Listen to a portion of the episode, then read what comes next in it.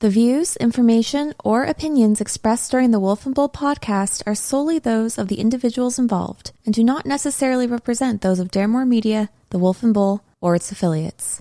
The Wolf and Bull podcast is not responsible and does not verify the accuracy of any of the information contained in the podcast available for listening. The primary purpose of this podcast is for expressive listening entertainment. Listener discretion is advised.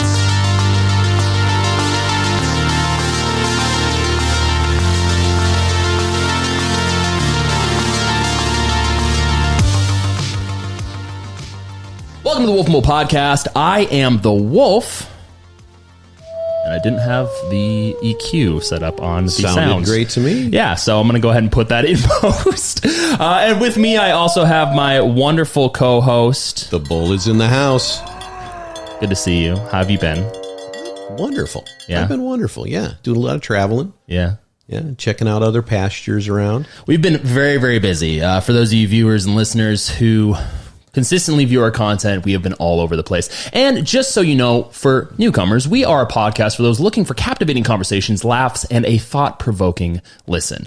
If that happens to be you, then you are in the right place. So, Everybody needs some thought thought provocation. Provocation? Is that Provocation? is That's not a word. I think I'm going to put that in my personal dictionary. yeah, that's good. That's very good. Those dad jokes just don't stop. It's not you. a joke. It's just that's that's just me fumbling over my words. Very good, very good. Well, if you'd like to become a part of the Wolf and Bull family, then you can find all of our updates at the Wolf and Bull. It'll be right there uh, on Instagram, and then additionally, we're also on YouTube. You can find us on YouTube on Fridays, and then audio wise, normally if we're not globetrotting like we have been for the last few days, just no time to do anything. Um, audio comes out on Thursdays. The wolf so is very happy to be back in his home studio. yes, it's a nice, comfortable, safe Yes, space. For it me. is. Yeah, Safe it's very, very nice. You're in your bubble. I am, yeah. It's safe space. Your Studio wolf space, den. space. Very nice. Uh, now, just a quick reminder for our listeners: this episode is brought to you by Americano Ammunition Coffee, serving American patriots the means to defend their freedom, one caffeinated caliber at a time. Make sure to visit their website, ammoandcoffee.com. Grab yourself a bag of coffee beans, or visit their shop in Queen Creek, Arizona. Make sure to mention the Wolf and Bull, and at the checkout, you get about twenty five percent off of your order, which, according to your math skills, are. You did this this last time for every did I four do? for every 4 I'm sorry. I, I was floating off in a different ah, direction. Can you repeat everything you just Yeah, said? I will. No. I will. Basically, 25% off Yeah, is twenty five percent. awesome. Every four drinks you get, you get one free. Is that what it is? It is, Something as like a matter of fact. Yeah, Yeah. I'm an amazing You mathematician. Are. You are. Thank God for the educational system in the United States, right? this is a fever dream. can start to an divide by episode. four. Now we have a wonderful and incredible episode in store for you. Joining us today in the studio is a military veteran, former wildland firefighter and paramedic, and owner of Saguaro Forge Co., Bradley Spencer. Welcome to the Wolf and Bull podcast, Bradley. Hey, thanks for having me, guys. Of course, of course. How you been? It's been a little bit since we've seen you.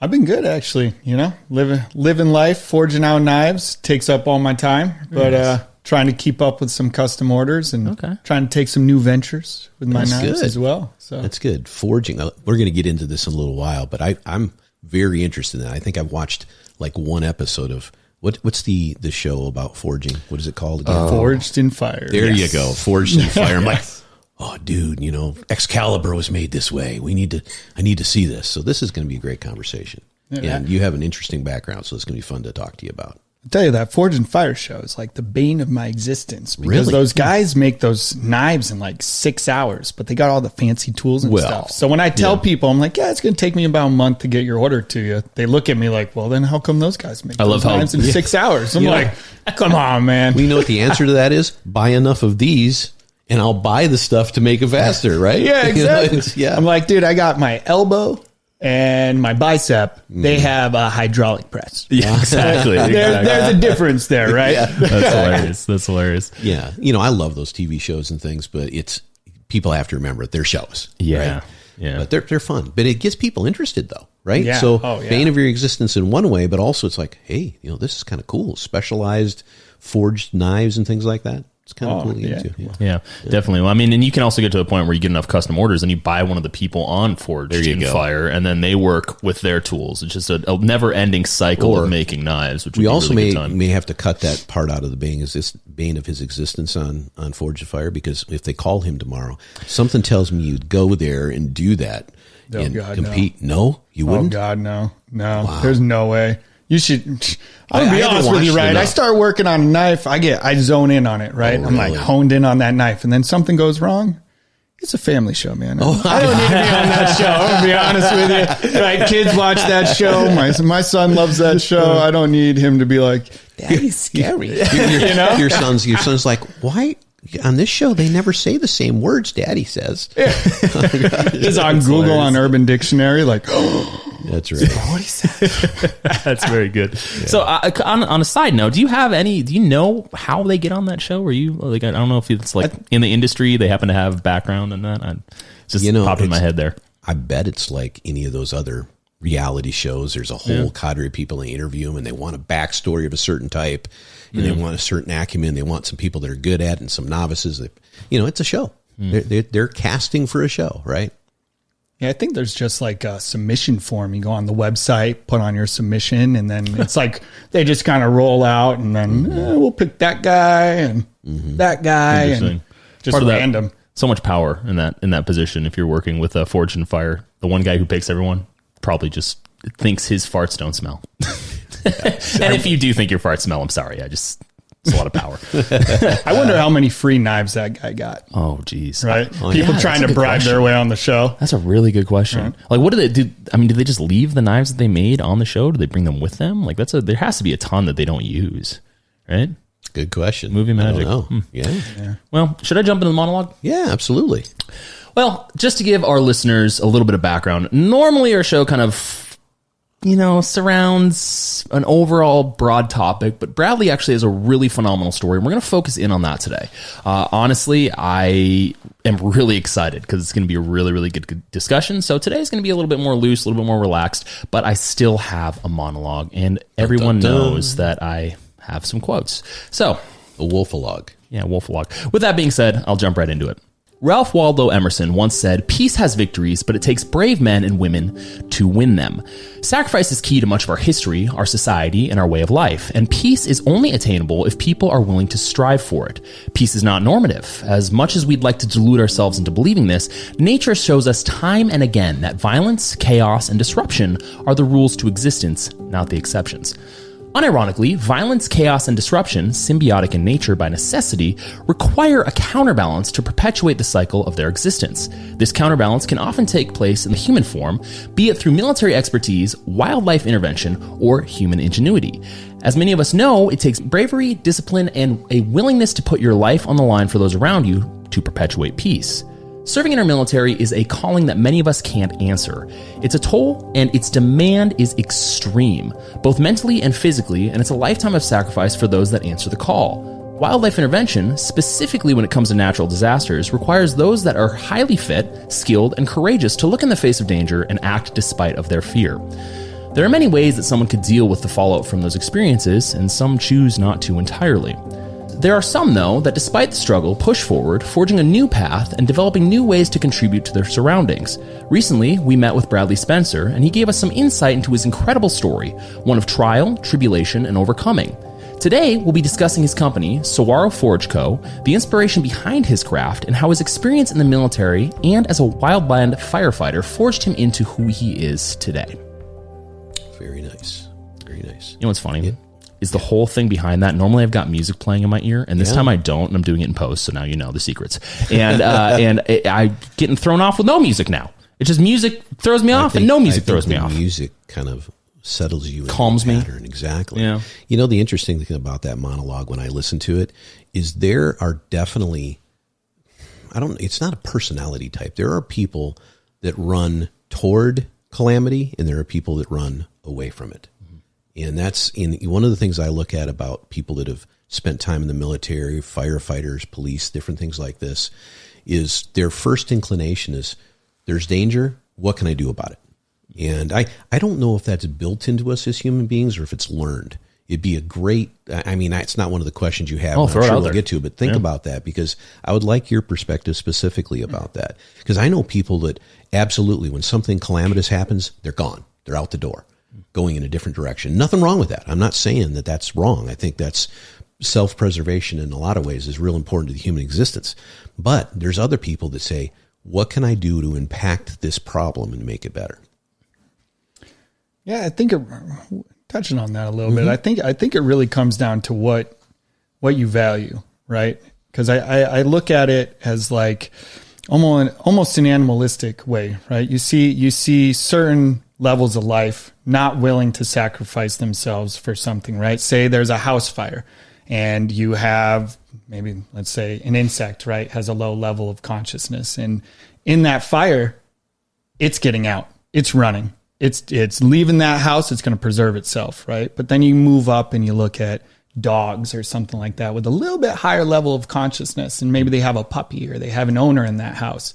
That means more to them. They have that consciousness to care about it, the emotional intelligence to care about it, and so they'll sacrifice themselves to try and save that, right? And then it kind of comes to people as well. Mm-hmm. You know, what do you value? If you only value yourself, you're getting out. You're mm-hmm. getting out of that house, right? But if you value others, you value certain beliefs, you're willing to put yourself on the line for those beliefs and those. to protect both people and or those things that you value. Exactly. Yeah, that's interesting point of view on that.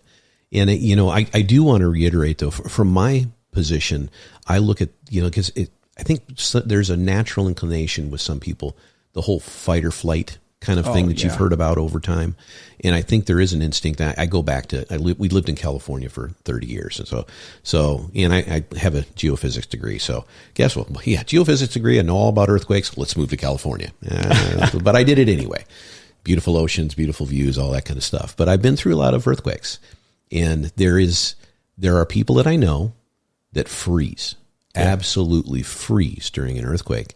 And nothing again, this is not an indictment of their predisposition to do so, but there are people that instantly go into action. And and I don't know psychological, I think you make a very good point on what do you value the people you're with, the people that are in trouble, is is certainly right up there, registering on the top level. But also, kind of how you value your position in the hierarchy of consciousness, as you just said. Very interesting. Good point. Yeah, thank you. Bradley, personally, do you think that you had on, you know, growing up from a personal perspective, do you think that you kind of had that innate desire to jump into action or was that kind of built into you when it came to your military experience? Or maybe a mix of both. I always had it, honestly. Um, for me, in the when I was younger, it was animals, right? I wanted to save all the animals, right? Um, I've always wanted to protect things. I've always valued, uh, I guess you could say, I valued things that couldn't protect themselves more than myself. So I always wanted to take care of them. Um, I, I remember a time when I was younger and I saw a video on the seal hunt oh, that fired me up. Right. I was like, I can't believe people are doing this. I'm going to grow up. I'm going to stop this. Right. And then reality sets in. You're like, I ain't stopping the government.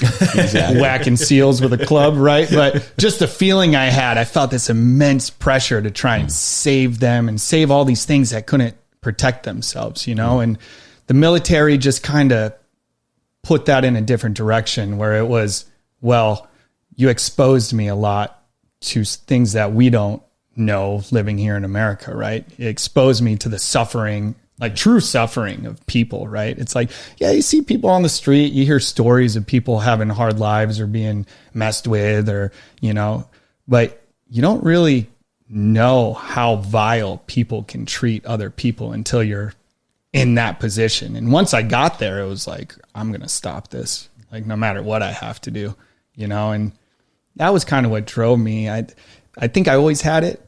The military just directed it. Refined it, focused it, right? Yep. Now, did that experience getting out of country and seeing that the the, the vileness that people, the, I mean, people are capable of the most wonderful things and the most hateful evil things, right? Oh, And absolutely. it, it's, I would imagine, a very difficult thing to kind of balance that in your own head, especially if you're focused in with the military on doing what what the your country you're backing is trying to make happen. When you see people doing those kind of things, did it jade you a bit? On on Absolutely. Right? I, I could try and tell you, like, no, it didn't. It jade me. I stuck to the course. I was American soldier. Like I'm, I'm out there protecting freedom, right? But no, it completely jaded me mm. because I, I saw, I saw so many things, right? And it was even with the news, right? I saw how the news is more entertainment purpose. You know, I'm I'm standing on a street overseas and I'm I watch CNN and they're like, yeah, they're having a parade, and I turn around and there's RPGs flying down the street, and I'm like, That's a wild parade. yeah, all right, well, I don't think that was a firework, right? Exactly. Those aren't streamers going by. No. so it, it kind of it it woke me up Mm-hmm. right? I lived i felt like i lived in this kind of naive bubble right? Mm-hmm. That was they teach you in school and and the patriotism of america mm-hmm. right? And i was just completely innocent and under that little protective shell. And then when i went over there and i saw kind of what was really going on kind of what was going on in the back eh, it was a little sketchy you know? So it, it kind of it definitely jaded me. Yeah, it really jaded me a little bit. That's well, totally for a understandable. while, Yeah. you know. Yeah, and, and I, I mean, one of my best friends is ex-military, and he, yeah, I, I, from a proximity standpoint, I understand where you're coming from. I mean, it's it's it's. I don't want to say it's sad that people don't understand that because it's a beautiful thing that they don't have to. Yeah. Um, but again, it's know, it's. I, I often think it's a twofold thing F- from my perspective. I, I wasn't in the military, so I don't have your point of view on this. But I think part of the issue is that there's there's a bubble around our North American civilization that we don't understand or realize or contextually how the rest of the world or a great deal of the rest of the world lives and survives. Not thrives but survives right? So there's that layer of complexity. And i think people that travel we had this discussion with with the sheriff when he was on about getting outside the country and, and viewing what other people are doing and understanding the differential and how good we actually have it. Then there's this other layer of kind of identifying that it's a lot more best word is com- complex. Our relationship with the rest of the world, our position as the arbiter of what's good and bad, is kind of gray sometimes. And we have to understand that. And sometimes the only way to understand it is to get outside of it and look back at it. And it sounds like you've had both experiences. Oh, absolutely. I mean, one of the things that I talk to my wife about this all the time. You know, if you ask an American, kind of like, how do other countries view us? You know, people think like, oh, we're like the we're the best, we're the center. Everyone everyone wants to know what we're doing, right? You got like people watching the Kardashians or whatever, right? We're like, That's the best. yeah, this is the best show I've ever seen in my life. Um, but you have all these people that believe that we're kind of the focal point of the whole world. But you go to other countries and we're not. You're just not. Yep. You know? Um, and it, it, it change it changes your perspective of who you are even, right? And talking about the the military and traveling and going out. When you said it was twofold, it was because it jaded me, but I wouldn't know who I was as well as I do now if I didn't mm. go through that and really have to ask myself those big questions about what I believe, what am I willing to do for those beliefs, you know, who am I as a person, what's my purpose? And that's the that's the big one, right? Yeah. Yeah. Is why am I here? Why am I doing this? What motivates me to do the things that I'm doing? And hmm. I really think traveling and s- seeing all these different perspectives is what allowed me to become the person I am. That's a really That's good really message. It is. Well, Bradley, for our viewers and listeners, could you provide some context, you know, on your background in the military, maybe some of the areas where you served or, you know, your position? Yeah, absolutely. Um, so I was a sapper in the army, which means that I was looking for bombs the entire time I was overseas. Um, you see all those movies where you got EOD, EOD. I love you guys, um, but EODs are non-combatant, right? So if say you find a bomb in the road and you call EOD and you're getting shot at, EOD is like, well, you got to Clear we're not the showing area up first, right? Yep. Yeah. Cordon it off, clear the area, we'll show up.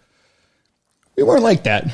They're like, ah, there's enemies in the area. And then all of a sudden you got like uh, Kickstart My Heart from Motley Crue playing and we're just romping in, circling the wagons. And I'm not going to sit there and be like, ah, what's the blue wire? What's Yeah. the red? I'm going to tape C4 to it. I'm going to blow it up. We're going to move, right? Interesting. Um, wow. so that that was my job in the military. It's kind of like it's almost like they took EOD and infantry and they're like, yeah, let's put it together, right? Um, and so I was a sapper in the army. I served for four years active, and then I did four years uh, in the reserves. Um, during my four years active, I fought uh, in the Sangin Valley of Afghanistan. Uh, according to the Google, right? I, I don't research a lot about I was there. I don't need to see what everybody else writes about it, but according to Google, it was like one of the fifth bloodiest battles in U.S. history. But it, was like the Wild West. So I spent a lot of time every day. We were in combat, searching for bombs, and it was kind of embarrassing too because you'd hit the same routes every day. They know you're coming, right? Um, so I uh, served there. I was a E4 specialist in the Army uh, when I got out of active. Um, just kind of wanted to do my own thing, wanted to see what civilian life was all about and Yeah. see all these things people talk about, you know, when you're in the military. Because I joined the military when I was 18. I was in Afghanistan by 19, um, and I was home by the time I was 20. So, Wow.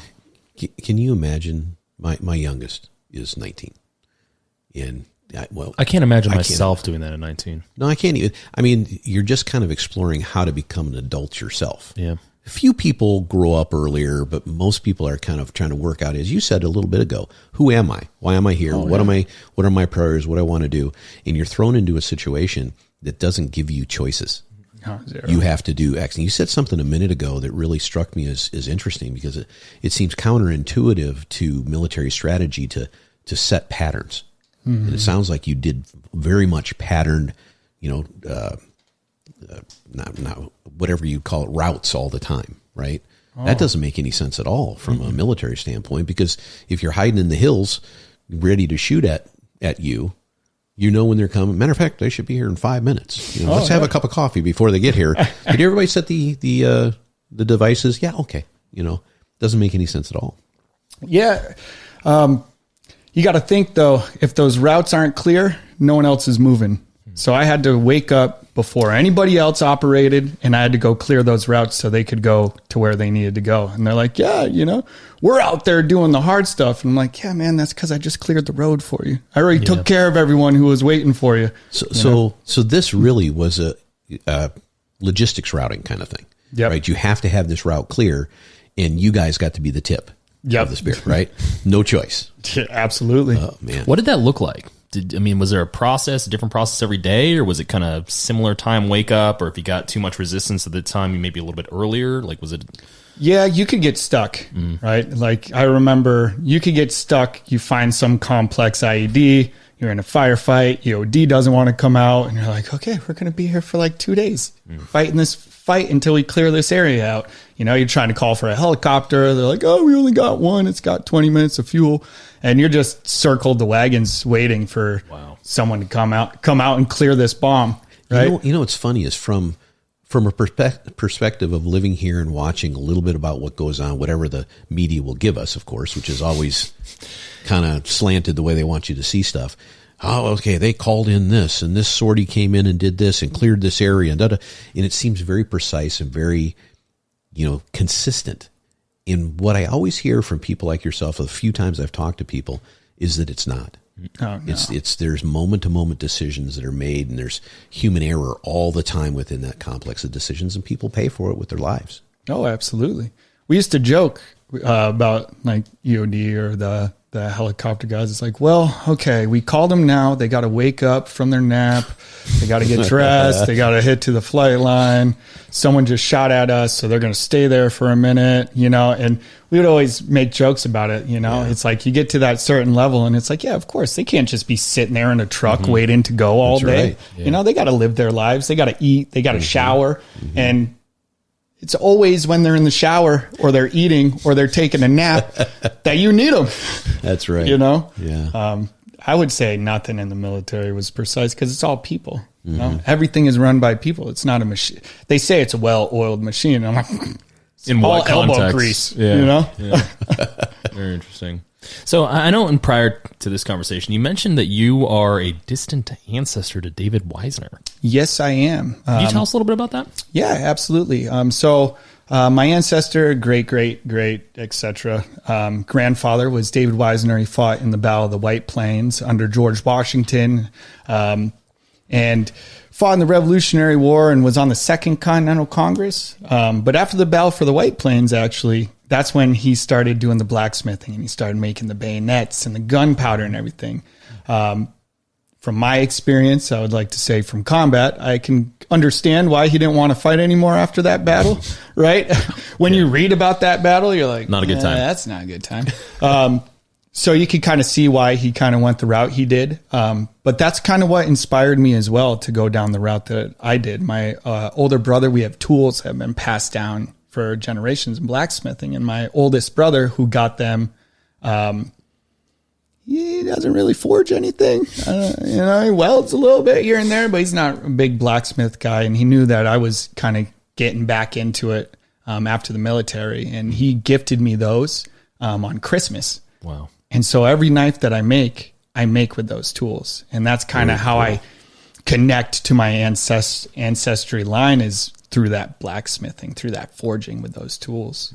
Now, did you learn that ancestry from your own family, or did you do one of those those tests or anything like that, or get on whatever the the platform is to look up your ancestry um, to begin with? I'm from a very small town in Western New York called Newfane, New York. No one's ever heard of it. Um, until like four years ago, you, you got on Google Maps and tried to scroll in, it just turned white. Um, Wow. So very small. And my family actually built that town in in the past. So everyone's very close knit in that town. In fact, David Weisner is buried in my family cemetery in that town, and that's where he died in 1840. Um, so everyone knows the history of it. We still have, I mean, it's very old school. We still have parades for battles we fought in the Civil War. You know, like I, I would grow up and be like, why is there a parade this weekend? And then be like, oh yeah, we took down the Confederacy this weekend. Like, the what? You know, like, dude, I'm in second grade. I don't know about that yet. Um, so I, I knew a lot about my history because our town was very built around the founding families, and I just so happened to be one of them.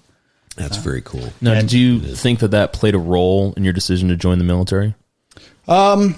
No, Yeah. I I I wanted to go, man. To be honest, um, I saw some of my buddies join the military, and they're going off to war. And you know, I grew up watching movies and reading reading action films. You know, and uh, I had this. I I've always had this weird thought, right, about consciousness and life. I always had this thought, like, well, we're all in our own individual movies.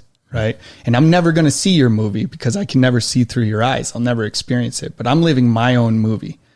Um, I get to decide what type of movie I want to be in. Is it a romantic comedy? It is at points.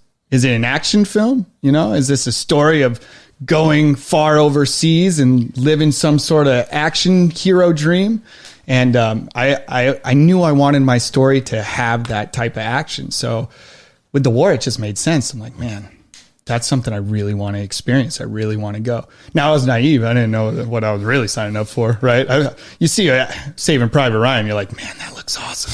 it's not. It's going to be terrifying. Um, but that's what I wanted. So when I wanted- turned 18, I was like, right One of the chapters in your story was that I'm saying instead of letting the circumstances dictate that to you, you said, "No, I want this as a chapter."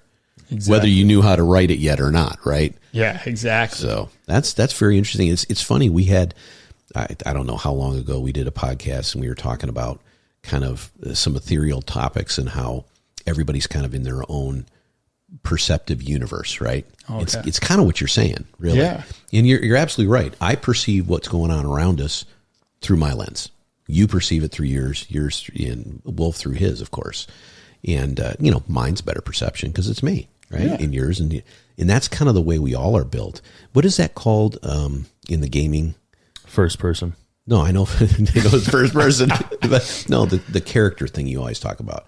There's Oh. characters that are central to um, a There's to a story. NPCs, non-playable characters, non-playable and there's main characters, characters, right? Yeah. So, so in in some sense, you're looking at this story from your own perspective, and there's a lot of those NPCs around you, but you get to determine. I love that. I've got a friend of mine that always talked about trying to to consciously design your own life. Oh, yeah. And I, I, I remember the first time that person said that to me, I was like, I kind of wait for things to happen. A lot of my life is waiting for things to happen and then reacting. And there are people like yourself that take the opposite effect and they proact. And I, I think that's uh, admirable. I really do. Yeah. Now, it may get you into circumstances where you're in the, the valley you just talked about in the middle of Afghanistan. And you're going, I could have wrote a different chapter, right? Oh, yeah. You know? Totally different book. Yeah, that's very interesting. No, that's I mean that's that's something I think is always kind of at least the forefront of my mind whenever I talk with anybody is they're experiencing their experience and I can't ever understand it outside of like maybe being sympathetic. Right. Mm-hmm. Unless I've been in the exact same scenario at the exact same instance, but would make me wonder if they're me or not. Because I don't think it's the same for everyone. So I think it's definitely a, a very interesting perspective that you have with that. Because I don't think that that's normative for most people. I think most people think that they're the main character and everyone else just kind of exists ethereal. But it is very interesting that you have that perspective. Now, I have to assume, and this is a very easy assumption to make, your service probably impacted your relationships. Oh yeah. How do you how did you handle that and how did you, you know, going forward when you came back out of service, how did you kind of move forward with those relationships that you had prior? Um So I, I guess we can all assume, right? I have post traumatic stress disorder from from the war, right? Um, and when I came back, I didn't really recognize it, right? And it's kind of strange because everyone has this like, I guess it's kind of like a preconceived notion of what PTSD looks like, right? You're like nightmares and you can't relive or you just relive the same thing over and over again, but it's actually a chemical thing, right? My my blood pressure was always raised, my heart was always raised, and it's because my adrenaline was always active. I was always in fight or flight. Mm-hmm. Everything, you know, when you're about to get in that fight and the room kind of like narrows in and everyone's talking to you like Charlie Brown, Yeah, that yeah. was just normal. That was mm. every day. So I couldn't, I couldn't really have normal relationships because I was always in this fight or flight mode. I couldn't eat. I couldn't sleep. It was just, it was very tough. And then if I, if anything was expected of me, right, I, I'm anxious about it. I'm I'm nervous about it, but I'm not nervous about that. It's just my adrenaline is rushing, and now someone needs me to do something. So I can't really make plans. I can't meet deadlines. I can't. I mean, Christmas is a nightmare because all my family's sitting at the table and the whole room's like, and they're talking to me, and I can't even understand what they're saying. So it was it was very difficult. Um, it wasn't.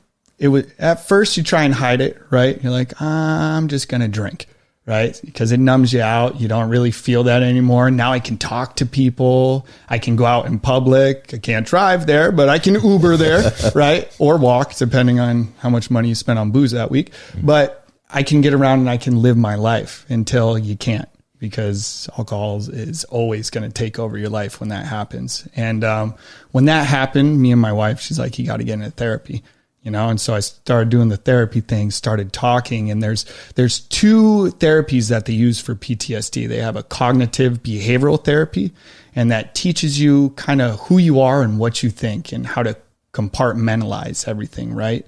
Um, and then they have a prolonged exposure. And it's where they make you relive all the traumatic incidents over and over and over again until you can think about it and it doesn't create an emotional response to it. Um, so, what I did personally is I was going through the cognitive behavioral therapy to figure out who I am as a person and what I believe in, right? Because the values of the military and the value of civilian life, I mean, they're, they don't mix. It's like oil and water, right? Um, so I was trying to figure out who I was, what I believed in, what my purpose is. And at the same time, I've always written, I wrote, written. I've always written, right? Um, I kept a journal when I was in Afghanistan and I wrote poetry. It was just kind of like a way for me to express myself. So when I was going through that cognitive behavioral therapy, I was learning what I believe. And then I actually wrote a book called The Darkness of Treading Water. It was just for myself, right? Um, uh, I did publish it, but I didn't expect anything of it. Um, and I just wrote all my experiences down. And when you're writing a book, you don't just write a chapter and move on to the next one. You write a chapter, you reread it, you write the next chapter, you reread both of them. And by the time I finished, I had read through all my traumatic experiences so many times that they no longer made an emotional connection with me. It was like something else. It was just something that happened to somebody else because I had read it over and over and over again. That uh-huh. was your reliving part of it. That Yep. was like your therapy version of that reliving part of it. Absolutely. Yeah. And that's what all I thought about when I was writing that book. Just for like a year, all I thought about was combat, combat, combat until by the time I finished that book, I don't really care anymore. You know, it's amazing what the human mind will allow you to do to try to, and, and you said it a minute ago, compartmentalize the different aspects of your life. You know, when you're in the military over there, you had to focus, you had to compartmentalize. This is the only thing that's important right now because if it's not, I may not live, right? Mm-hmm. And to to suddenly be thrown back in civilian life and have that kind of mental way of looking at things around you obviously was difficult. And it, it, that's an interesting form of PTSD that I hadn't really thought of because I'm I'm like most people I hear about that. And, and and when you watch things about that you see these extreme issues where there's a reaction you know that you know you hear something outside and suddenly you're under the bed kind of stuff. Oh, yeah. right? But what you're talking about is very interesting because it raise your heartbeat raise your blood pressure focus you in on only what's in front of you and narrow that focus. Kind of kind of like uh, um, boxers do things like that. It's like just the opponent there. That's it. That's the only thing that's important. Very interesting stuff. Well, I think it's really hard for entertainment to kind of express the psychological aspect of it for people who've never been in something like that. I mean, that's yeah, that's that's that's that's a lot. Um, well, if you said this a second ago. It's the sympathy versus the empathy thing. We've talked about that many times. yeah, You know, unless I'm really walking in your shoes, I can't empathize with you because I haven't been there. yeah, I can certainly see my perspective and understand to a degree and sympathize with the situation on anybody's part. But I think it's important to have not only these kind of conversations, but what you did by writing it down. I don't think people do that enough. Journaling used to be a big thing. Now some people blog, but some people use the social media stuff not not as their own. Some people do use it as their own personal dumping ground for nonsense, certainly. But there's an introspection that needs to happen from I think everybody's part when they're trying to deal with whatever is big in their life, whatever's giving them challenges in their life. And I think writing it down is huge. yeah. Oh yeah, because you can see it. You know, you you think it, but when you write it down, you can reread it over and over and really understand what that thought process is that you're stuck on, right? And you can challenge it, and that's the important thing about even the cognitive behavioral therapy. You write out a list of stuck points, things you believe about yourself. You know, like no one will ever love me because of the things I've done. And you know what you do under that? You write five reasons why that's wrong. Hmm. And now you create the solution to what's bothering you and it's all right there but you it's so simple but you would never do it up here Yeah. you know That's really good. Yeah. Well, obviously, I'm sure you have uh, some opinions from a geopolitical perspective on all the stuff that's going on. What happened, you know, obviously with Afghanistan, um, what happened or what's currently happening uh, with Ukraine, and obviously the soft war in China, which. I mean, I guess we're maybe there. I'm not sure. I watched this on a side note. I watched this very interesting documentary. We're gonna have an episode about this about MH370 that flight. There's something else going on with that no- no Malaysian what you're flight MH370 that disappeared in Oh, 2014. that, oh yeah, that I There's didn't a remember that. whole slew of stuff going on. So, kind of relation to the geopolitical aspect. But is there anything that you want our listeners um, maybe to understand from your perspective, being in the military, you know, about what's currently going on? There's there the thing that i would say is i feel like civilians have it kind of kind of twisted in a way right? Like oh the war in afghanistan's over. We're finally going to have peace. There's never been peace. No peace. And one of the jokes in the special operations world is we have no boots on ground. And they look down and they say well thank god we're wearing sneakers right? Because there's no boots down. But we're still operating in like 150 countries all the time all year 365 there's war going on um, there i feel like peace really only exists around the safety of soldiers, right? Like we build a wall of safety from the civilians and they don't get to see what's really going on out there. You know? Um, Yeah. That's that's interesting. It goes back to kind of what we were talking about a little earlier. Actually, part of your monologue. There's this there's this cushion, this bubble around, and I'm very pleased that there's a bubble that I didn't have to participate in. You know, I'm not saying I would or I wouldn't. That's not my point. My point is is that I recognize there's a protective layer, and I recognize that people sacrifice to create that protective layer but a lot of people don't recognize it at all. And a lot of people believe that every time we stop one action, there is peace. But that whole thing in a hundred and whatever countries all the time, we may not be defining it in the media as war, but what happens, right? Exactly. We're manipulating and moving around and creating circumstances that are to the betterment of our company for whatever we've decided as a country is right for us. And that's what all countries do, one way, shape, or another. We just happen to have more ability to get it done than, than the others. Well, we also have a lot of distractions in this country in particular. So it's like we've always talked about if you don't have, you know, crazy instances happening around you at all times, you can worry about some of the most ridiculous possible things and make those your focus. Yeah, the projective layer is great, but it's also allowed us the ability to think about all the nonsense stuff that you hear about in the world today. Yeah. If if we were worried about the next uh, bowl full of rice we had to, to eat versus you know not worrying about anything really in comparison to the rest, it's back to what you were talking about earlier. People don't understand what's going on in the rest of the world. There's you know almost eight billion people in this planet. There's 330 ish million here. it's a a lot of people that aren't here Yeah. and most of those people are in comparatively to us really desperate in living their lives in hope for the next generation and it's a day-to-day kind of uh, evolution for them Yeah, definitely. Oh, so Bradley, you've you've served in the military. You've gone through these experiences. You come back from the military, and you immediately jump in to being a wildland firefighter. Oh yeah, it made the most sense, man. I mean, I was like, you know, what? I'm going to go home. I'm going to get a good job. I'm going to do all these things because of all my experiences. But I got out of the military, looked around, and was like, there's no bombs in the real world. Like, what am I going to do? I'm a bomb guy. I search for bombs. So I came back that expectation, what they sell you, you know, you're going to get out of the military, you have X clearance, security clearance, you're going to get this job, you can do this.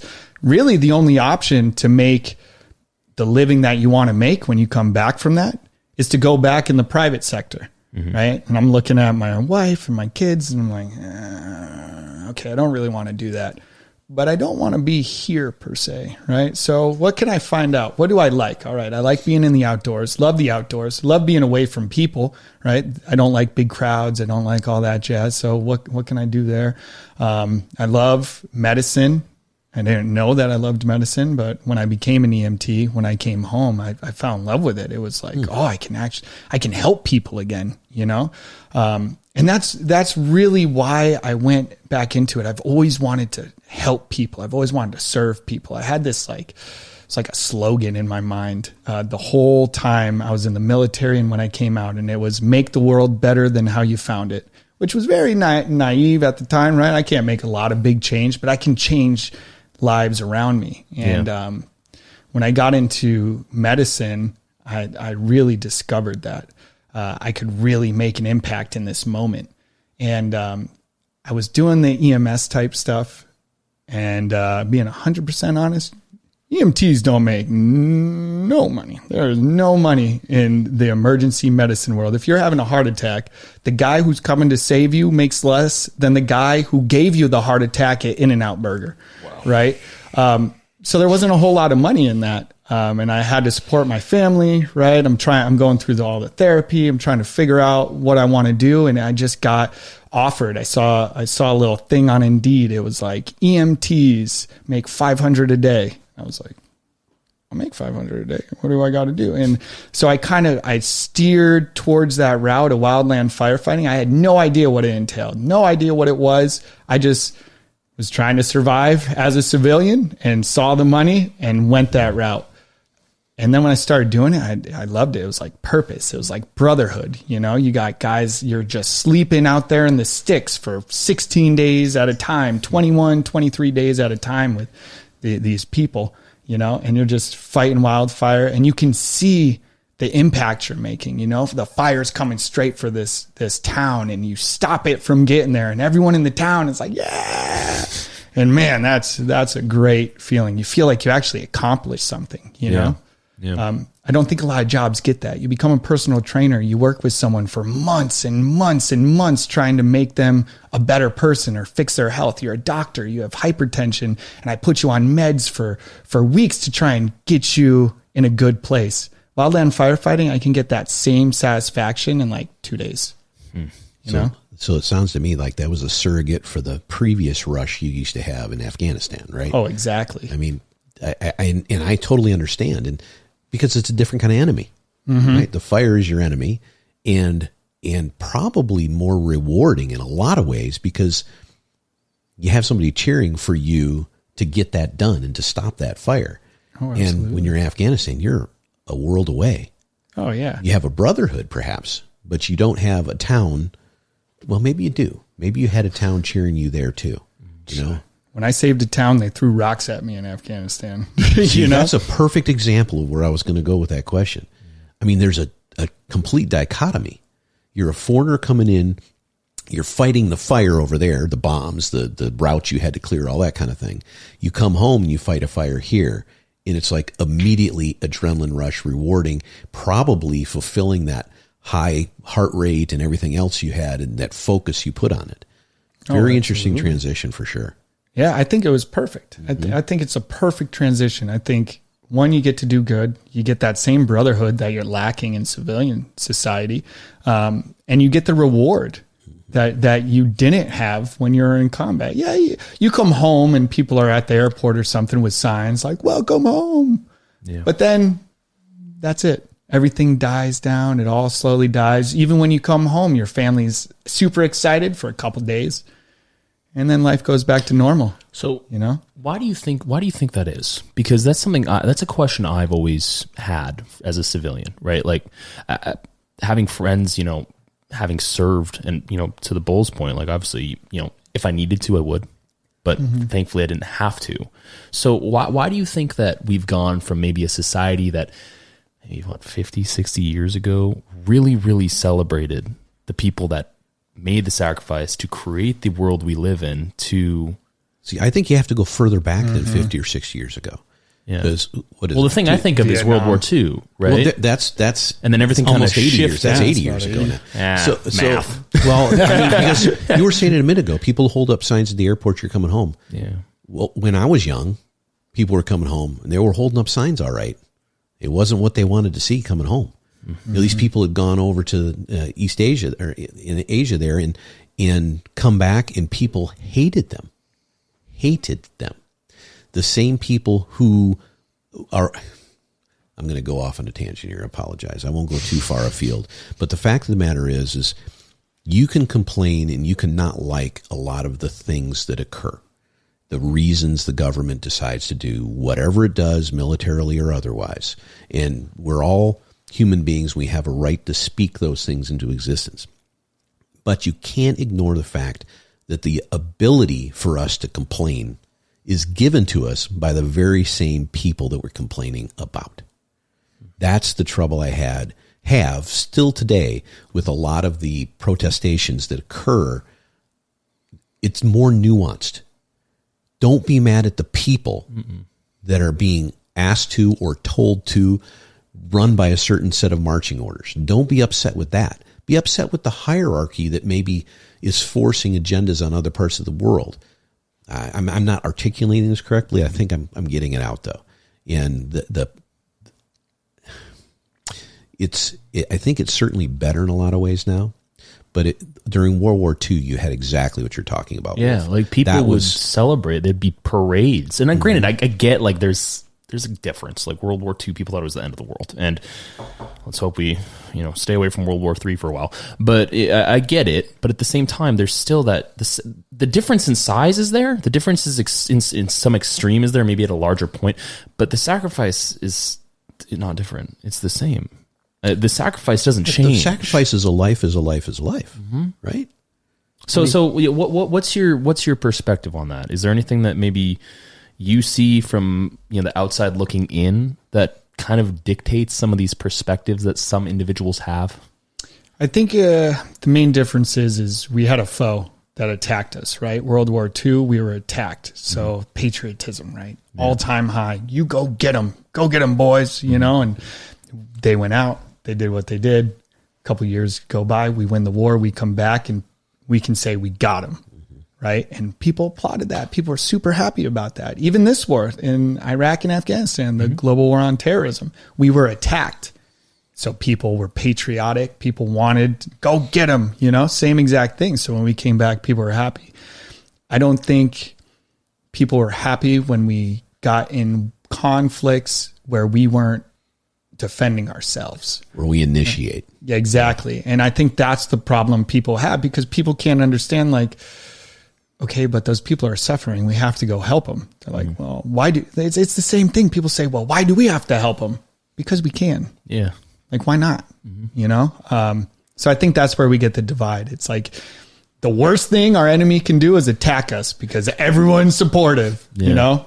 If they just say words and we go after them, right? It's the same as self defense, right? Yeah. Someone says the most vile things to you and you smack them, you're getting handcuffed. Mm. But if someone puts hands on you, everyone applauds you for protecting yourself. Well, that's You know? yeah, and I can see that maybe as like a third party, someone puts hands on someone else, and then you step in, and people might get angry with that. So I, I get what you're saying, but I still like, you know, like I, I, maybe maybe it's because of my you know relationships with some of the people that I have relationships with, where I see it from there, like like you sp- you spent X amount of time somewhere that is obviously not where you know you're used to being initially. Mm-hmm. You've spent X amount of time training, X amount of time seeing whatever you saw.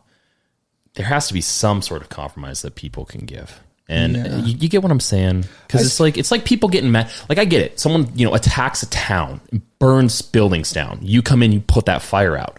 But then a town in another country gets attacked by some people, and you go down to put the fire out, and people get mad. Yeah. You get what I'm saying? It's kind of a weird Yeah. cognitive dissonance, maybe.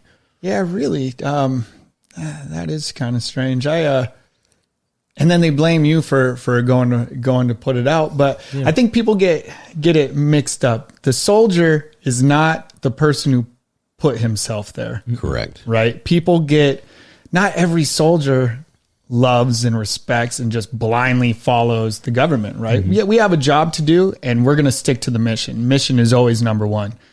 But that doesn't mean I really believe the people who are giving me all the orders. Some of the people who gave me some orders were like, not the smartest I've ever met, right? Um, but people can't see the difference. You are the physical manifestation of that image they have of our government, right? And you're right in front of them, so they're mad at you. But really, you're like, I'm just a person. It's Yeah. the old it's the old saying, don't blame the messenger, right? Yeah, exactly. And the messenger is who almost always gets blamed. Every time. Yeah. so I understand it from psychological point of view. It's just it's disruptive and it's it's wrong thinking. And it's also something that if if we did a better job in this country of talking about these subjects and understanding that the direction to do these things doesn't come from the boots on the ground backward. It comes from the people making the decisions to put the boots on the ground. Yeah. Don't blame the boots on the ground. And, and often you, you're, it's very often there's consequences if you don't listen. Oh, that are correct. extreme, extreme Very consequences. extreme. Yeah. So it's like I, I don't know. I just for for me personally, like I like sympathy wise, like it's like, dude, like leave those guys alone. Yell at the politicians. Yell at the people who are making the decisions. Yell at maybe some of the the the leaders from the top down. Exactly. Because the if if a commander comes in and tells you to do something, you can't tell him no. So, and I, obviously, my my limited understanding of the different iterations of you know uh, allegiance and There's got to be a chain of command still. or things get really weird. Yeah, so it's like I don't know. It just it hurts. It like on a personal side, it hurts my heart because it's like, dude, like they come back, you come back, and you want people to applaud and do all that, and obviously there's a point in time where that can end, but you shouldn't forget, you know. Yeah. Well, that's just for me. I, I honestly know? think veterans. I, I, you don't want to pedestal anybody. I'm not suggesting that, but they need to be recognized for what they've done. Mm-hmm. Uh, Not the individual things that may have gone wrong, or that I, I'm not talking about that. I'm talking about taking the step outside the bounds of where most individuals would take. Yeah. Whether it was somebody that volunteered like yourself, or somebody that was recruited in, or however it happened take that into uh, you know a recognition of what happened. I mean, half half the we were from San Diego from a year ago, and you know, there, California is a huge homeless population right now, Massive. And this is a, maybe a different tangent than you had on your notes and stuff, but it, there's a decent percentage that are veterans, and probably probably high percentage of those are PTSD problems because they haven't figured out like you were able to with your wife's help and therapy and writing and wildfires and all that to figure out their way back into a society that absolutely does not recognize them. I don't want to hero is a is maybe the wrong word. Well, let's let's. I mean, tongue in cheek. If we can celebrate people for two years, that I will leave unnamed over oh, something. I mean, Exactly. You get what I'm getting at. It's kind of mm-hmm. like I don't know. Like it's just it's a weird kind of cognitive dissonance that I think people have because it's like as a I would consider myself a patriot. It's I mean I love this country. And now I don't agree. I definitely do not agree with everything we do, and I definitely don't agree with every single individual in this country. I'm, I'm a human being, Right. But like I look at the scenario, and I'm just like, dude, like you are like the people get angry, the people that get like viscerally mad at the wrong people, they are the part of the problem. Oh, absolutely. Just direct it in the right way. Like no one, like I'm not going to criticize anyone for protesting. The respective people that you should, like, you want to protest, be my guest. Do that. You want to get viscerally mad at people who come home that want to come to a home, mm-hmm. like GTFO. Get the fuck out of here. Like, like you, you need to figure out something else. a home that they your- went away to try to protect. Exactly. So and, and and obviously protect. There's the, people may be like, oh, there's a difference between like you talked about a second ago. There's a difference. I get it, but at the same time, it's not different for the people that go. You get what I'm saying? absolutely. So I don't know. I just felt like I needed to say that. So Glad you did. Yeah, yeah, absolutely. yeah, it's just it, it just it stresses me out and bums me out because it's like I, I see that whole scenario as like these people come back. I- I'm not a hug person, but that's an instance where you should. You know, it doesn't matter what. Like, that's when people need that, and that's uh, just for me. You know what, Wolf? You know, you know my wife, and she she will go out of her way if she sees a, a hat on a veteran or something. She'll go out of her way to go over those people and thank them. Yeah. And you know, sometimes it's like she goes all over the place to try to. Find. You ever we get her to a parade? We It's just chuckle about that. everybody. It's like one after another. It's like she's shaking hands, but I, I mean, her heart is into that. I mean, that is her heart, and and she does it not for herself. She does it because she feels like those people are not getting Yeah. any of that recognition that they deserve. No, And that's that's something we need more in this country, really. Yeah, I agree. So uh, let's let's let's jump back into wildland firefighting. So, question I've always had because we've we're we're from you know most well I was born there. You were Michigan, um, but uh, you know I'm from fire capital of the world. Know, in my opinion, obviously it's a narcissistic kind of self position thing to say, but California is uh, fire every day. Is uh, if it doesn't happen, it's weird. Um, so, how as a wildland firefighter do you balance the need to protect people and property? With the need to protect the natural environment. Um, I can't really speak for the higher ups, Yeah. right? But I want to preserve nature. I want to do that, but nature's going to do its own thing, right? Um, it's it's going to go through seasons. Things are going to burn down, and a lot of things I didn't realize about wildland fires is that they actually make the soil more nutrient dense, right? So it puts nutrients back into the soil. So it, it can be a good thing depending on where things are. In fact, a lot of California, a lot of wildfires that start are because the local firefighters are doing controlled burns on a windy day when they shouldn't, right? Because um, they're trying to clear up all that brush because all those weeds and all those little tiny brush it's sucking the nutrients out, and the big trees can't get the nutrients they want. So, me personally, though, I love nature, but screw nature. If it's in, yeah. if if people are in danger and it comes to protecting life, I'm like, let it burn. Right? We need to protect. We need to get these people out of here. Right? They have that tree probably has a daddy and a mommy that care about it deeply, but I know that person does. Right? So I'm gonna I'm gonna take care of that person and strategically, I think they're trying to save people and preserve nature the best they can, but it doesn't always work out that way. I, There's times where we're just like, all right, back out, let it burn. We tried, didn't work out. We're not going to you lose know, our that, lives. that goes back to what you were saying about that hierarchy of consciousness, right? Mm-hmm. So the con- your consciousness is is saying, okay, yeah, tree might have a mommy and daddy, but in this case, I'm going with the human element, right? Yeah. You know, in California is interesting too because I, you know, I lived there for like 30 years, like I said, and they, the, the environmental groups, and, and I'm not an anti-environmentalist at all. Uh, I, I'm kind of like with you. I kind of weigh things in their priorities. But they did a, a, a huge amount over the course of the, I think the Sierra Nevada group probably was one of the first ones to start a lot of this, preserving natural aspects. Doing the, the place I had in San Diego, we had a, quite a bit of acreage, and at least almost half of it, if not a little bit more, I couldn't even, I wasn't even supposed to walk on. It was open space, as they call it. It's it's something that the, the builder of the house I was in did with the county, and the county said, "Oh yeah, you can build on there. You should have been able to anyway. You can build on that only if you say you'll pay the property taxes on all that, but you don't do anything on it because of what other wildlife may or may not be there." But the problem with that is that that happens a lot in California, and then the brush gets bigger, and it just creates all this fuel. So whether it's a lightning strike or a, a, a, burn that the fire department is doing, or whether it's something else entirely, it gets out of control. And okay. then we blame the human beings that have encroached upon that environment. So it's a weird kind. It always comes back to politics, for God's sakes. I don't always. know why, but it does. It always does. I mean, it's like, yeah, I want to preserve. I love nature, right? right. love it. I want to preserve it the best that I can, but sometimes we take it a little a little bit a little too, too, far, far a little right? too far. We're taking it a little too far, and now we're putting lives at risk for a belief that, like I said, this is all our movie. A belief that you have, um, I might not have the same same view. Yeah, and, and and I actually think that that that's part of the why we have kind of the hierarchy in civilization that we do. We have kind of a, a framework of truths that hopefully, whether we're talking about a city, state, a country, whatever, have a group of beliefs that kind of frame our system. In but there's always people outside of that on the parameters of things that are trying to angle for whatever thing their story is telling them is the highest priority. Mm-hmm. And it's outside the norm. And the problem is, is we listen to those outside the norm because they're usually the loudest voices. Always. And that's the problematic part of it.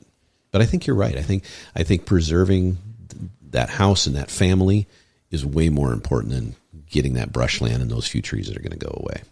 Oh, absolutely. Yeah, it's it's interesting the the level and the I guess the weight that some people give to some things to me. You know, it's I, I get it. Like I'm I'm right there. Like if we're if we're like for example, I think a good example was uh, was it Yosemite that was on fire like last year. Uh, yeah, uh, was that Yellowstone? No, was, no, Yellowstone was Yosemite. Was floods. I'm pretty sure it was Yosemite. Yeah. So, so um, you know, Beowulf and I, my, my wife, um, for those listening, you know, uh, her and I went to Yosemite and Yellowstone last year. Beautiful mm-hmm. places. Yeah. Um, and I think at the time we were there, there was a massive they, they had they had place not open in Yosemite, yeah. right? That yeah. you couldn't go to. There, well, that was because of like I think rain and erosion and flooding as well. But there was also a fire that you could like see in the distance. And for me, it's like I get we want to keep those places incredible, pristine, perfect. I've never been a like believer in throwing trash on the ground. Like I, I, I'm like, yeah, keep things that you like and love in good condition will last a long time. So I've always been in that position.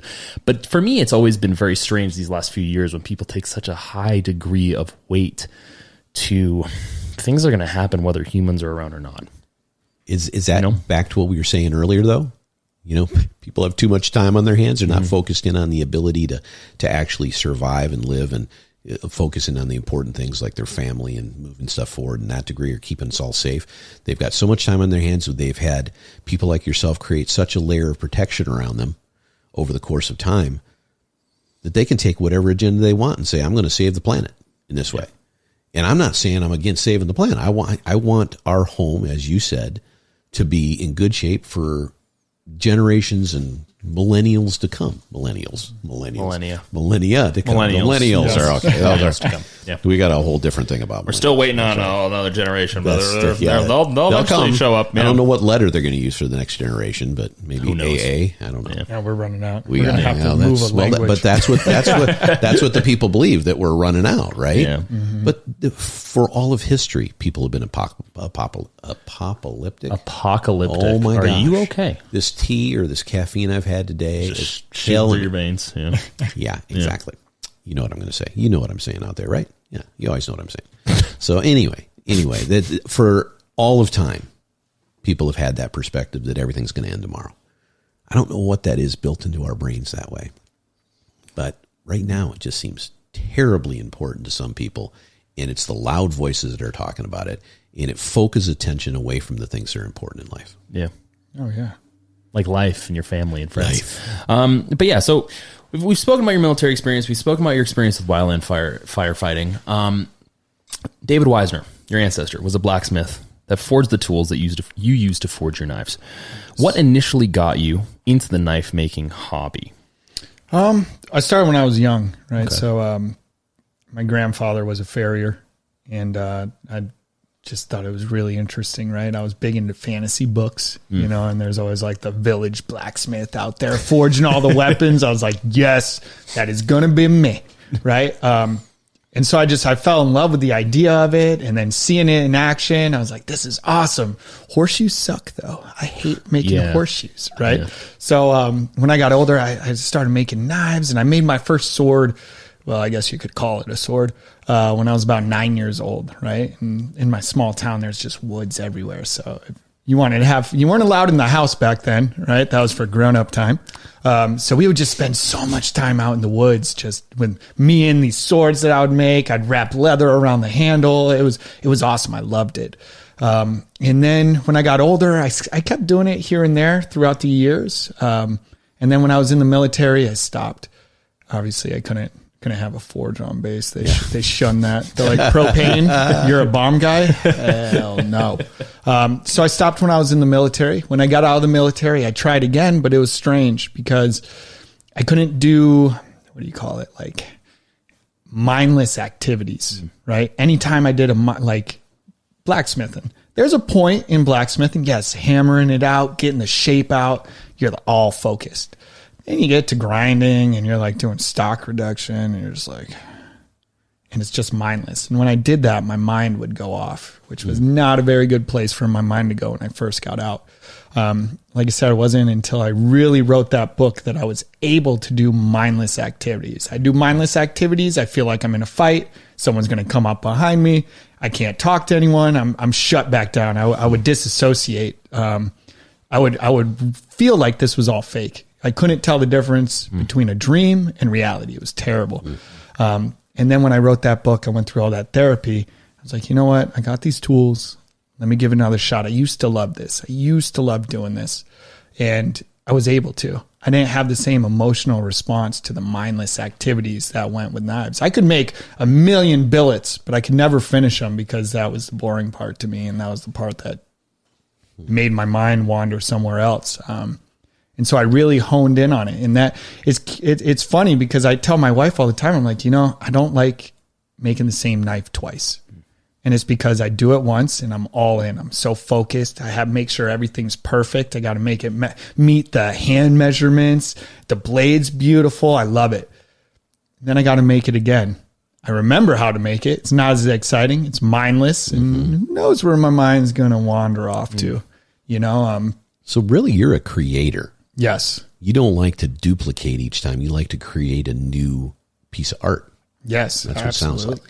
And that that's why I went the custom knife route. It was like, ah, I could make the same knife over and over. I could call it like this is the Thor's hammer, right? And I could I could remake that knife a million times. I could market it on Etsy, on Facebook, and do all that. But God, that would be just Well, I think we, awful. we need one that says the Wolf and Bull is what we really need. We need to do a custom Wolf and Bull. That's what we need. Well, I've been I've been toying with the idea of having a memento wall, and for a funny perspective, getting the poster from the movie Memento and having it there.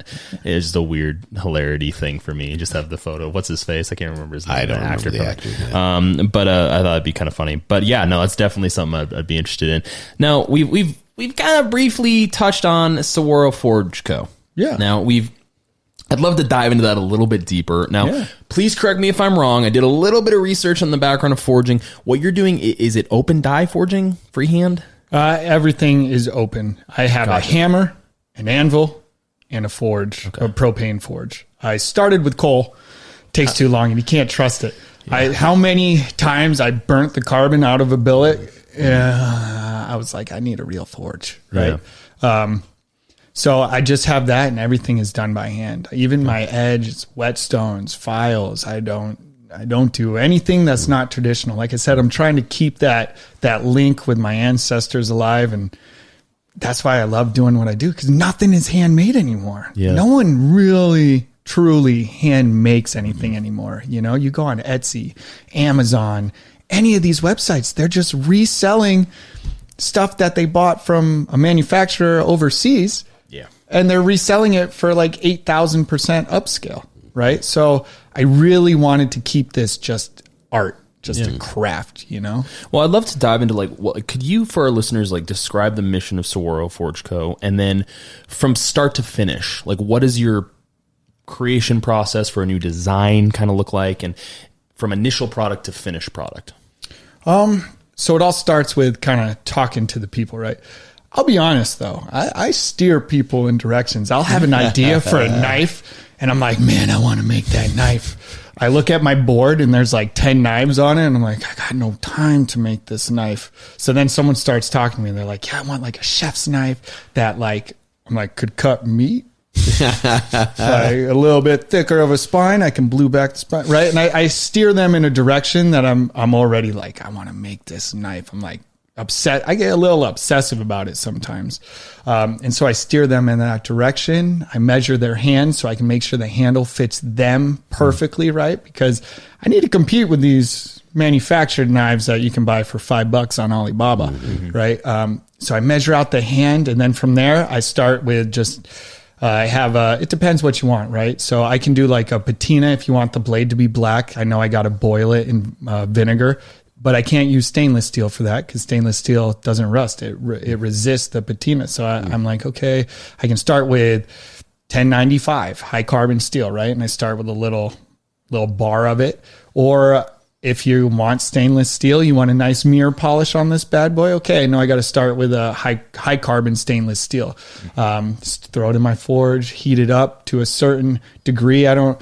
At this point, I used to have like the the heat gun, and I would make sure I'm at exact amounts. But I've been molding steel for a hot minute now, so it, I can tell just from the look of it.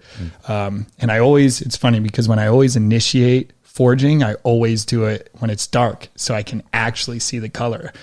Again, Forged in Fire, it's all during the day, man. I ain't gonna make it on that right. show. Um, but I see the color and I start hammering away. Once I get it out to the shape that I want, then it's like, okay, now we got to perfect it. I start filing and I start sanding and I start hitting it with the stones until I have it exactly what I'm envisioning. And it's funny. I was telling my wife about this the other day. She's like, you're just out there forging. How are you so mentally trained throughout the day? And I was like, you don't understand. Like my mind is picturing this in like a 3D model and I'm like running over it like a high tech hologram in my in my own brain. And I'm doing that every second that I'm forging this out. I'm like, okay.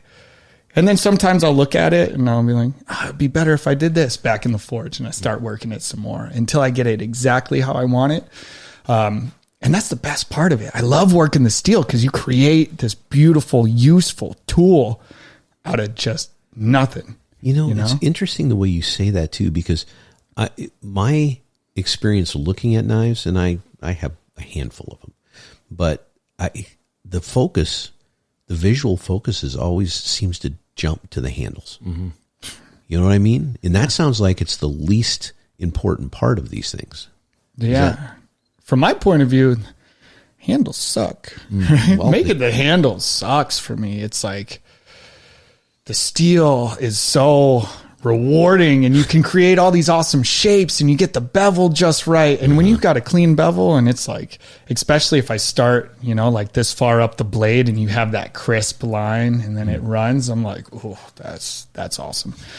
Then I start working the handle and people, I think it's people don't let me use my artistic creation for the handle, right? I love making a handle out of something I've never made before. Like you guys start talking about the wolf and bull. I was like, I have a wolf tooth and I have a bull horn.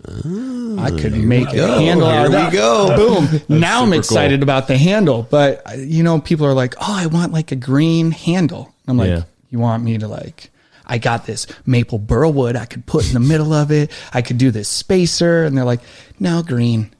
I'm like, oh, okay. Hate it. Hate it.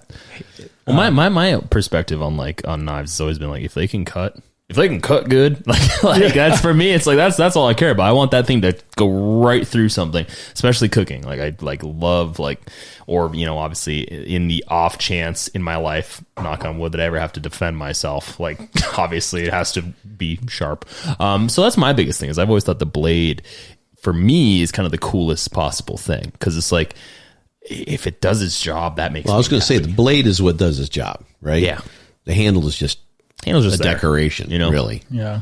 And I've got these nasty gnarled hands, so it's like eh, it could be just made out of just a piece of wood, and I'd Those be happy. wolf paws Just a have been unsanded piece of wood. but no, that's that's really cool. I I think that there's there for me, there's definitely a value in someone who sees a vision in their craft and cares so much about it that it's like it makes them excited. And I don't think I don't Well, think you can obviously see that. yeah right here. That- I don't think corporate America gets very No. excited about anything anymore. and, and the uh, you know, the artisan like yourself I, I don't want to say a dying breed because hopefully that doesn't happen but it's certainly not the way it used to be everything from you know a hundred years ago everything from the buildings you walked into to the furniture you sat on to the utensils you used were handcrafted and once automation came into play that kind of got pushed to the fringes of things. Yeah. But I think there's a resurgence of that. I really do think there's a potential for resurgence of that hmm. kind of thing. And I know you were you were talking earlier that you've even gotten into the woodworking side, even though you might not like the handles. The fact is, it's still an artwork. It's still using your abilities to shape things, right? Oh yeah, I'll tell you. I wanted to be a knife maker. And now I'm a leathersmith. I'm like a woodworker. I'm a blacksmith. It, I had to learn so much. I, I do. I can do these crazy resin. Th- I didn't even know what was in resin like five years ago. I'm like resin. What, What's resin? Like epoxy. Don't you get some of your materials from the wild? Didn't you say that before that you get some of the materials from these fires you've been in? Yep. So every wildfire that I fought, I brought, well, minus the first one that I fought when I got the idea for it. I was like, man, I should have brought a Folgers can out here, right? Um, every fire I brought like a little Folgers can. And I would go every time we did a burn, I would scoop up a bunch of ashes and I would grab a bunch of fried uh, wood, uh, not from the forest, uh, but I would grab all that, right? And I would label it and I'd bring it back uh, home. And I just had like the stockpile of it.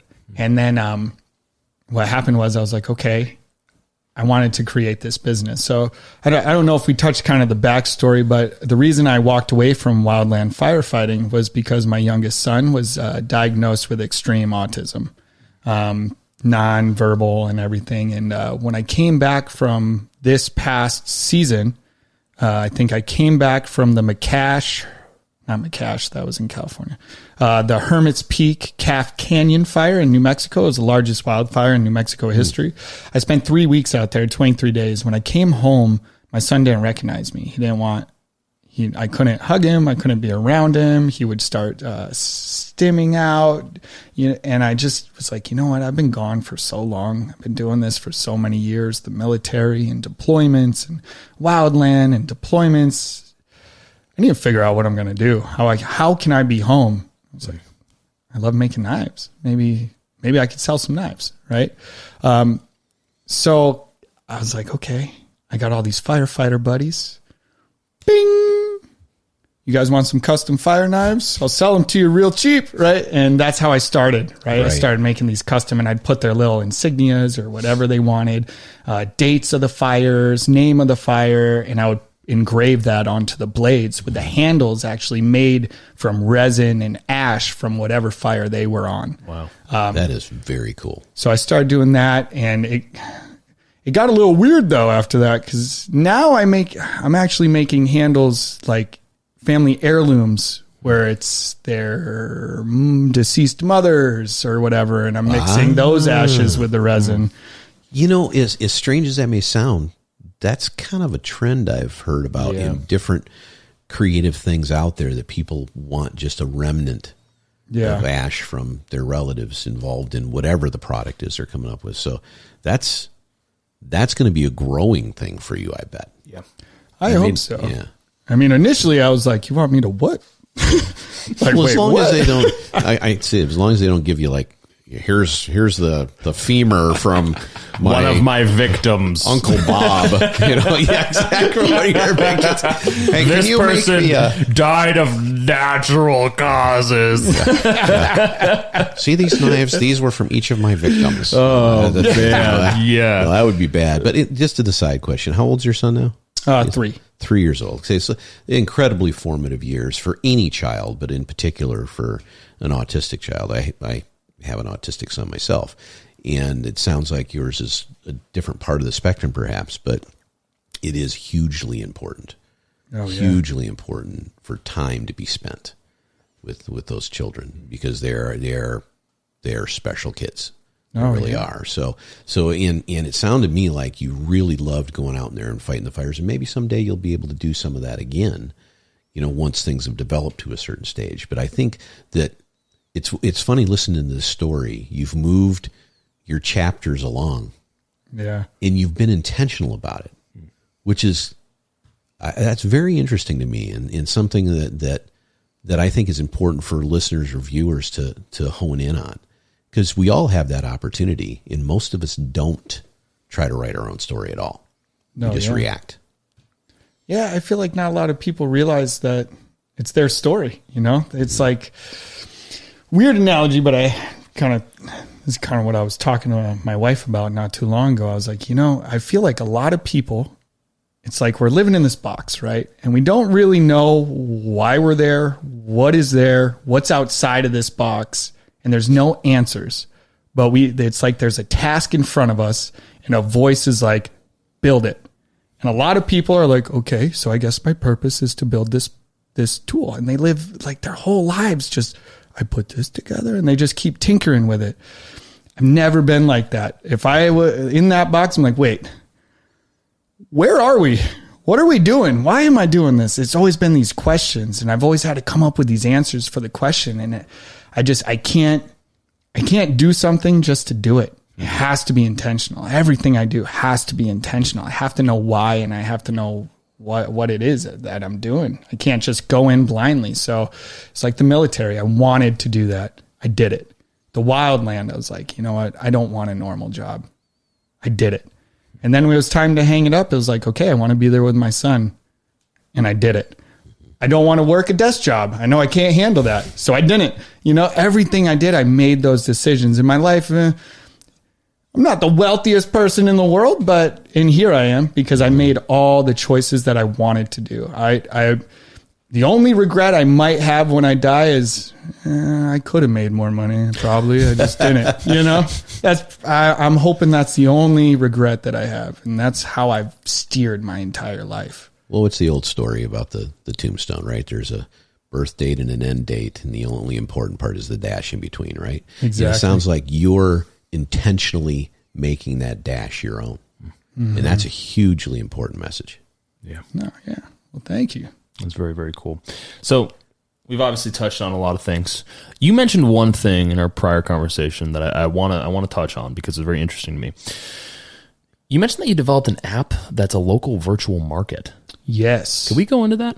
Absolutely. So the, I didn't know business, right? I had been in public service my entire adult life, right? Military, paramedic, EMT, wildland firefighter, and I never really understood business. So when I got into the knife, I was like, man, everyone needs knives. Everyone's going to buy knives and I can custom make knives. And I learned really quick that the American dream is in China. Hmm. It's in Pakistan. It's in India. It's not here, hmm. right? What's manufactured here? And I, I started looking at all these people that were claiming these handcrafted knives. They're like handmade knives, 60 bucks. And I'm looking at the knife. I'm like, I couldn't make that for, for 40. I'd lose money on that. How could you handcraft that for $60? So I learned that everything was being manufactured overseas. You can't go on Etsy. Every time you buy something on Etsy, it's someone who's reselling something they bought from a manufacturer. Amazon, right? Even the the DeWalt discs, the flap discs for metalwork, you can buy them for one cent a pop from Alibaba or one of those other manufacturers. And if you buy enough, you get them customized with your logo. So all these people were selling. I was I was seeing exact same pictures. They weren't even taking their own pictures. They were making these. They were buying these uh, sets like resin and wood handles, Damascus blades, all sorts of stuff. The set's twenty bucks. It says right there, and they put their logo on it. Claim it's handcrafted. I'm like, what? You put a screw on it, right? You like bolted in some different screws, and now it's handmade in the USA. Um, and they were selling it for like 120 bucks for a set. and saying handcrafted. And people, I'm looking, they have like 20,000 sales. I'm like, what the heck, right? How am I supposed to do what I'm supposed to do? And I started paying attention and I realized everyone's doing it. I go on Facebook, I get, I don't want to name names. I wish I could, but I go on Facebook, I get these sponsored ads for all these handcrafted knives. And mm. now I know, I know enough about it. I can spot it a mile away. I'm like, oh yeah, I know which that knife's 582. I feel like I'm gonna have to show him all my knives now and be like, which one's real, which one's fake. Yeah. Yeah, he's going to give you an answer. You might not like it on some of them, right? Uh, if you bought them from Cabela's, Amazon, anything fake. Um, oh, thank God I didn't. yeah. so it got it got so difficult, and I started paying attention, and it was everything. Like the table legs that I made for my buddy the other day. He ordered table legs from Etsy, right? And um, the guy was like, "Oh, sorry, it's going to take me about four weeks." And then he he texted him or sent him a message three weeks in. He's like, "Oh, I'm waiting for them to get back from the powder coater, uh, all sorts of stuff." They showed up. I'm like, "Dude, that's 18 gauge steel. That's not powder coat." Let me look. I go on the Chinese manufacturer. There they are. right there. Guess what the shipping time was? Four weeks. Wow. So he's he, the people are claiming the handcrafted and just selling, right? And it's Etsy is hundred percent like that. Amazon's like that. It's crazy. So what I did was I was like, okay, how can I bring back shopping in American products, American handmade products. And this for stupid, but the slogan that came in my head was eliminate the made in China from your life, right? Hmm. And just that slogan, I ran with it. And I all right, this was a long time ago, but in, in high school, I took every single computer programming class they offered. It was like Windows 98, but the language was roughly the same, right? And so I went to work and I spent about a thousand hours making an app that takes your location and it connects you to people in your neighborhood that are craftsmen, local craftsmen. And it was like, why are you buying from someone who's reselling you stuff from China that lives in Wisconsin when your neighbor who's like two floors down makes the exact same thing? You know, and that was the whole purpose of the app. So it's a marketplace, it's a directory, and it connects people to their local handcrafted products. Really, to eliminate the made in China from your life. You know, um, And there's a lot of that out here. Yeah. There's a lot There's a of lot. handmade. I A mean, and lot. pe- nobody knows about them, right? So a perfect example, a platform for them. Yeah. And how do you find them? What you Google? Are you you You won't find you'll it. never find them? Yeah, you, maybe on the twelfth Google page or whatever if Yeah. you're if you're really digging into it, because as you know, the stuff you look for first is the stuff you're talking about that's coming mm-hmm. from somewhere else. Yeah. And you see it, you see, and pictures are so deceptive, you know? Some of these knives look perfect because they are, because they were manufactured, right? A CNC water jet machine gets you to one thousandth of an inch, right? So everyone looks perfect. You can't tell the difference between that knife. I would cut that knife in half with one of my knives, but you couldn't tell until you picked up my knife and you felt that difference, you know? Um, yeah, it was, it was just dirty. That I is didn't, I didn't understand. you Yeah. know? No, I- that's that's that's actually a really really incredible point you bring up because I'm like I see it all the time too. Like I'm always wary of Etsy. Like I'll buy off of Etsy if I've met, met the person. Like uh, some of the stuff around the studio is from Etsy. I think those particular little buggers behind you are from them. And actually, the guys in this area, I saw them at the uh, um, shout out Brahms Bug, Bug Box. Saw them at the uh, the little what's it called the Renaissance Fair around here. Oh, yeah, yeah. Um, yeah. So that's where I met him. But yeah, it's it's yeah, I, I it's all over the place. And I used to be in the digital marketing sphere, so I understand. It's like you got these big companies that are going to come in and they're going to bid on a specific keyword, and there's not a single person in the entire world outside of maybe Amazon that is ever going to be able to take the first place oh, on yeah. that keyword. And and when people search for those things, they're going maybe maybe to the bottom of the first page, maybe. So it's like it's it's it's incredible that you've done something like that because that's something that's I think needed, you know. And and, and frankly, in the United States, no, not everyone is you know has especially now a million dollars to spend on things, but the difference in quality I think outpaces the 20, 30, 40 bucks you'll save. Yeah. That's just me, you know. Mm-hmm. And I think it's it's almost like I feel like it's almost uh, like a social status thing too, right? When you're surviving and you're just trying to feed your kids, and do it as cheap as possible, yeah, I got you. Go to mm-hmm. Walmart, buy the cheapest stuff that you can, right? Mm-hmm. But as you elevate social status, it's like people want to buy things that associate with what they perceive that status. You know, you're upper middle class. You don't go to Walmart anymore, right? You you go to Target. You hmm. you I mean it's the same exact thing, but you move your perceptions of it, you know? And I feel like of course not everyone can afford a handcrafted custom knife. And that's totally fine. But I think that's why you're right talking about it. You're in the artisan space. Mm-hmm. You know, you got unique, one of a kind items. I, I mean, you could duplicate them over and over. You could set up a pattern and send it off to some manufacturer OEM it, you know, overseas if you wanted to. But why? Yeah. Because then that takes away the unique nature of what you're doing. Yeah, absolutely. Well, looking at the kids, looking at the, watching my kids, I'm like, man, how much are they in China? Yeah. Yeah. Okay, no, no, no. I got morals. I can't do that. You know, but yeah, it's it's just it's crazy, and it's crazy to me that that that app didn't exist. No one had made it before. Yeah. no one had thought. It's like, do people not know that everything they buy is from overseas? Well, well, I, I don't think think, you're right. people don't consider it. Yeah, I don't think they think about it. I mean, my, my biggest thing is like I, I get what you're saying. Like artisan, obviously, there's a there's a level of crafting there that is specific and it is- deserves the whatever monetary price that you choose to put on something because it takes your time, your equipment, your you know. Uh, forging materials for lack of a better better word and a lot of people i feel like are la- that way but my question that i've always had is okay we'll just wait till we get into a a, a hot situation with china all that's going to go away. All that Maiden's in China stuff's going to go away. It'll be cut right off at the legs. And I look at the situation artisanally or people who are nearby, and I'm going to be looking at those people and saying, okay, well, I need a knife. I'm going to go to that person because I can't go to China anymore if that happens. I'm just going to put my hands up and say if, because who knows? Who knows? People made prediction, predictions for the last like 20 years on that. But Yeah, there's a lot of nearshoring coming back to, mm-hmm. in particular, Mexico is is a, a big place for that, and and you know the manufacturers down there making some of these same things are the same manufacturers that are over there anyway. So mm-hmm. how those geopolitical, economic, and you know retail kind of things happen, they always find a way to happen. But I think there's a differentiator, and you you spoke about it a minute ago, and you, when you want just some normal knives and your economic station is that you better go down to Walmart, then absolutely go do that.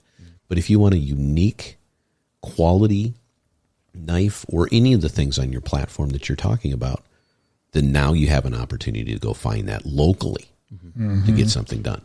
Because to, to me, a lot of times, and I'm back from I'm from Michigan, and you know I go back there. I used to go down to a place called Shipshewana, Indiana, and that was it wasn't Amish. It was I think Mennonites or something like that. And you knew when you went down there that almost everything you could possibly buy at their swap meets was handmade. Mm-hmm. All the farm tools, all their, but that's that's how I grew up and how I knew, and that is lost on everybody today. yeah. So It's gone. It's a it's a sad thing because you see see so many it's like the blacksmiths, right? I think Benjamin Franklin gave a speech about how blacksmiths were the most important part of society because you couldn't have a barber without a blacksmith. You couldn't have a chef without a blacksmith. You couldn't have anything without someone who would make what you use. And then the industrial revolution came along and blacksmiths became machinists. They became, you know, along those scales. And we still need them. I mean, look, the everything is made out of steel, but it's mm-hmm. all made somewhere else. Mm-hmm. It's not made locally. And it, what I do used to be a necessity, and now it's just a hobby. You know, mm-hmm. people just say it's a hobby, or that's how they think about it. You know, yeah, um, yeah, sad. I wish we could get back to those days that you're talking about. I think we can. Yeah. I think we can. I think there's going to be a, a heavy push for that, especially for some people. If we, we reach the perfect social standard that some individuals want to see for our future uh, utopia per se. Um, if we ever reach that, yeah, I, I think that even even if we don't, I think it'll come back. I mean, I think people like I worked a jet desk job and this is what I do now. I mean, it, it's I, I I still have to sit at a desk, but it's a lot different, you know. And I oh, think a lot of people are going to come out of those situations, the corporate world, and say, I you know, f f all that. I don't want to do that anymore. I've been burned out on it. The companies clearly don't care I mean, they hire people and have them on for six months and teach them absolutely nothing. They don't give them any quality skills that they can translate unless they have those skills prior. And then they hold them and then they get fired in six months and they're apathetic. I think people are going to move out of that. That's personally my opinion. Hopefully, hopefully I'm correct on that. But Bradley, it's been phenomenal, phenomenal talking with you. Honestly, incredible story. Um, Thank you. thank you for joining us and thank you course. for your service. Honestly, Ah, I Thank you. appreciate that, guys. Man. Yeah, Yeah, thanks for having me. It's definitely uh, it's definitely something I think I, I want people to be aware of. Now, for our listeners and viewers, what is the best possible way for one them to find your content, two uh, them to support you, and anything that you know you want to add in for any services or any uh, thing that you know is on your heart. So best place to find me is just the Google. Hit me with uh, Forge Co. Um, it'll take you to my website or to my Instagram and Facebook, and you can see all my different knives that I've made. Um, I do a lot of different, like I said, everything's custom. So a lot of times when I have a lot of orders, I make them one picture package out the door and the next one, right? Cause I'm, I'm trying to hand make products at a rate that keeps up with what people want. Um, so my Instagram's probably the best way to see all the work I've done where my website's the best place to order Gotcha. uh, knife. Uh, just to support, I just, just support your local, uh, your local worker, you know, your local handcrafted, skilled worker who can make something for you if you want a knife, anything like that. So you can you can buy one or just share one of my pictures. Try and get those out, you know, that you can see the difference between what I craft and what else is out there. Um, or you can download the app. I am on Google and iOS, Apple, right? Um, it's just Villagers Market, uh, Villagers with a Z. And then you can download that and you can look at local products near you. I got some really cool stuff on there. So you guys should probably check it out. Very cool. Absolutely. Yeah. That's good Appreciate stuff, man. Yeah. It really Yeah, is. It is. And then if you guys need some table legs, you know, let me Yeah, know. we, we actually uh, we might I need a honestly table. think well, we do need a table. yeah, but- there's gonna be some big but- changes for Wolf of Bull. Yeah, we, but I, I'm telling you right now, this I've ever since we talked about it a half an hour ago. I'm thinking a knife, wolf, the wolf and bull. I'm Yeah. telling you, we've got to we got to get one of these. We've got to sit down with you and figure out what to do with that. I got to get the memento wall go up and going.